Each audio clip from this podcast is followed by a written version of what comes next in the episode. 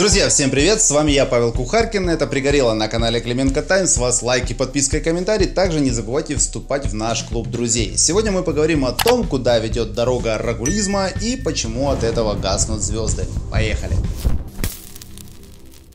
Небольшое отступление. В прошлом выпуске мы разбирали двух представителей рогулей типичных. Озлобленная, недовольная, сведомая. И вот Андрей Павленко пришел ко мне сначала в комментарии, а после сделал двухчасовой разбор моего ролика. Ребята, я не шучу, два часа. Это очень нудно и, как говорят, кратко сестра таланта, но талант там даже не сестра и даже не троюродная заловка от приемного Шурина талантом там і не пахне. Майданна фауна. Дуже важливо те, що він це сказав фауна. Я просто дуже дуже грамотно хтось текст писав. Ну я е, точно впевнений, що це не людина, яка це все озвучує. Господи, как приятно. На самом деле я был рад, если бы хоть кто-то иногда мне бы что-то дописал. Но даже на том берегу, так сказать, по ту сторону адекватности это ценят, и я действительно польщен.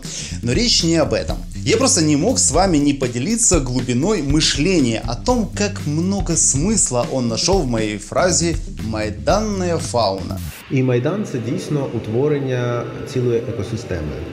Якщо фауна у значенні екосистема живих організмів, савців, то да, ми є савцями. Я задумався над питанням, а антонім до фауни що? І то я думав, це не живий камінь, метеорит, це не органічна хімія, це зона відчуження. Справа в тому, що трагедія тих людей, що якщо до українців тут в Україні ставилися як до бидла, яке має жити в резервації, то бидло як ніяк живий організм. Але для до людей, які працювали на шахтах, які працювали на заводах, там Алчевськ вони згадували, Бардаш і Іванов.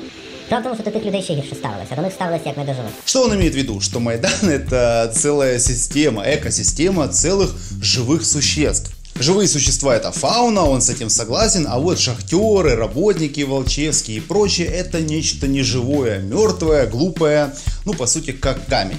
Что на самом деле я имел в виду? Не все, но очень многие представители постмайданного периода и участники революции мало общего имеют вообще в целом с миром людей, потому что образованный, грамотный человек не будет призывать уничтожать своих же сограждан, устраивать травлю за то, что его мнение не совпадает с чем-то другим и многое другое как бы все перечислять мы не будем. Самое главное, что человек умеет осознавать свои ошибки. Но так получается, если те неживые шахтеры, металлурги, все те, кто не выходил на Майдан или не разделял э, это, равносильны камню, то почему они оказались частично правы? И этот Рогуль не получил ни европейские зарплаты, ни сниженные тарифы, ни все остальное, за что он там скакал. Андрей, вы глупее камня и, как вы сказали, осколка метеорита? Получается, да. Ладно, смыли это и забыли по основной теме. Майдан и все, что после, очень сильно политизировали абсолютно все. В эту политику, как ни крути, влезли и артисты, и звезды, и так далее. Новая реальность дала квоты, борьбу с неправильными артистами, с неправильными книгами, фильмами и прочим. И я недавно задумался, а какая судьба у этого всего спустя период? Помните, я показывал вам топ клипов по версии Google, где 99% это не украинский продукт и он самый популярный в Украине. Все топ-чарты Apple Music и других сервисов, где нельзя вести квотирование, нельзя привести на корпус или поставить Джамалу или Притулу в жюри, показали ужасающую статистику за 2020 год. К сожалению, и моему, и многих моих друзей в топ-100 всего лишь одна песня на украинском. И это при том, что украинские артисты, и певцы, и певицы, клипмейкеры, представители всего шоу-бизнеса очень востребованы и популярны на просторах СНГ, да и в принципе по всему миру. И Лобода, Нилорак, Монатик, Брежнева, Дорн, Маруф и сотни других, всех не перечислить, все об этом и так знают. Но их буквально защемили, задушили, затравили, заквотировали, посрывали концерты за их высказывания и прочее. Это не значит, что нет качественного контента на украинском. Его много было, есть. И вот смотрите, та же Каска в 2018 году взорвала все топ-чарты, была на первом месте и в Украине, и в России.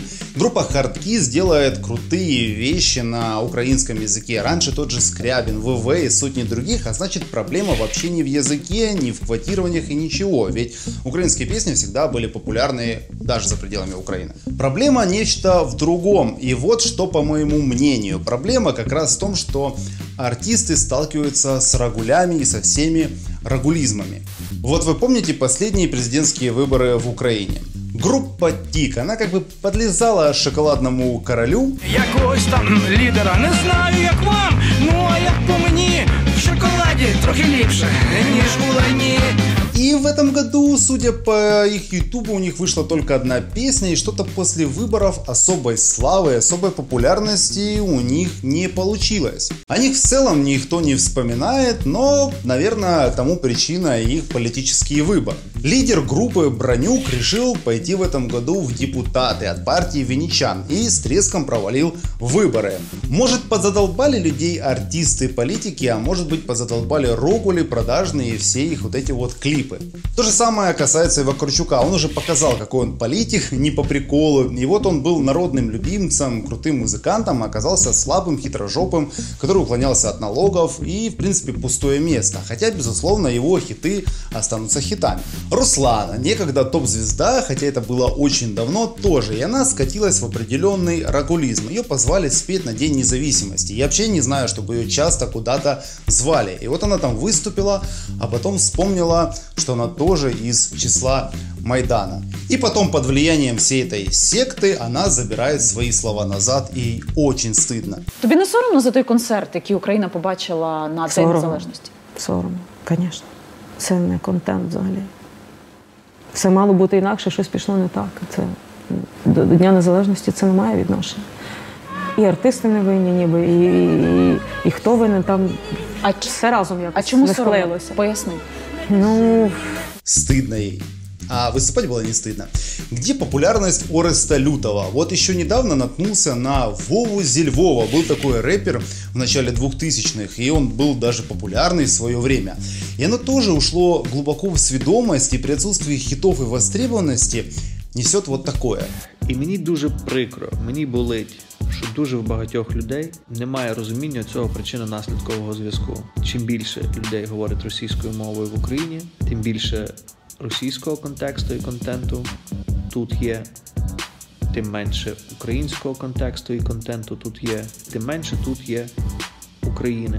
Там перед этим было, что язык это инструмент, и он убивает, ну и типичная эта риторика. Вот как гринжолы взлетели на прикольной классной песне, и чисто подстава была их отправить на Евровидение, они провалились, и никто не знает, где они. Может быть, клубнику собирают, может быть, нет. Из всей политизированной музыкальной индустрии получилось только, по сути, у Джамалы. За счет этого выиграть Евровидение у всех остальных был спад и небытие. И при том, что та же самая Джамала травила за выступление в России, хотя сама там выступала. То есть абсолютное рогульное лицемерие. Ну и не только оно. Но отступать от принципов, в принципе, не в первый раз. Бывает так, что кушать хочется, и вот София Марковна Ротара уже буквально на днях забыла про свой недавний ярый патриотизм и уже спела в Москве. К чему я это все веду? Псевдопатриотическая реальность породила таких режиссеров, как Сенцов, Соколова, породила такие фильмы, как «Номера», «Бандерас», «Наши котики», «Атлантида». Никому нахер эти фильмы не нужны, их никто не смотрит, о них не ходят, эти песни не слушают, и эти артисты не востребованы. Это все породило куча политизированного музыкального контента и артистов, которые тоже из-за этого теряют популярность. И я не говорю, что не нужно иметь своей гражданской позиции. Она нужна, она может быть разная. Артист, может быть, э, не хочет выезжать на гастроли там в ту же Россию и так далее. Он имеет на это право, и у каждого есть свои аргументы. Проблема в том, что из-за различного рода рогулей, озлобленного, сведомого быдла, многие артисты думают, что это большинство или глаз народа. Но ведь это не совсем так, это абсолютно не так. И они ведутся на это, а потом все исчезают полностью. Ведь смысл в том, чтобы не травить э, людей вопросами, не срывать их э, концерты, там, зачем ты там танцевала на Майдане или не танцевала, не пускать их на конкурсы и так далее, а чтобы расти в этой конкурентной среде и чтобы а, в этой среде рождалось что-то действительно интересное и популярное. Поэтому я надеюсь, что богатая талантами страна порадует в следующем году нас не уровнем любви к Майдану, а мировыми хитами, первыми местами в конкурсах без травли желчи и без рагулей. На этом все. Подписывайтесь, ставьте лайки, комментарии, колокольчик. До новых встреч. Пока.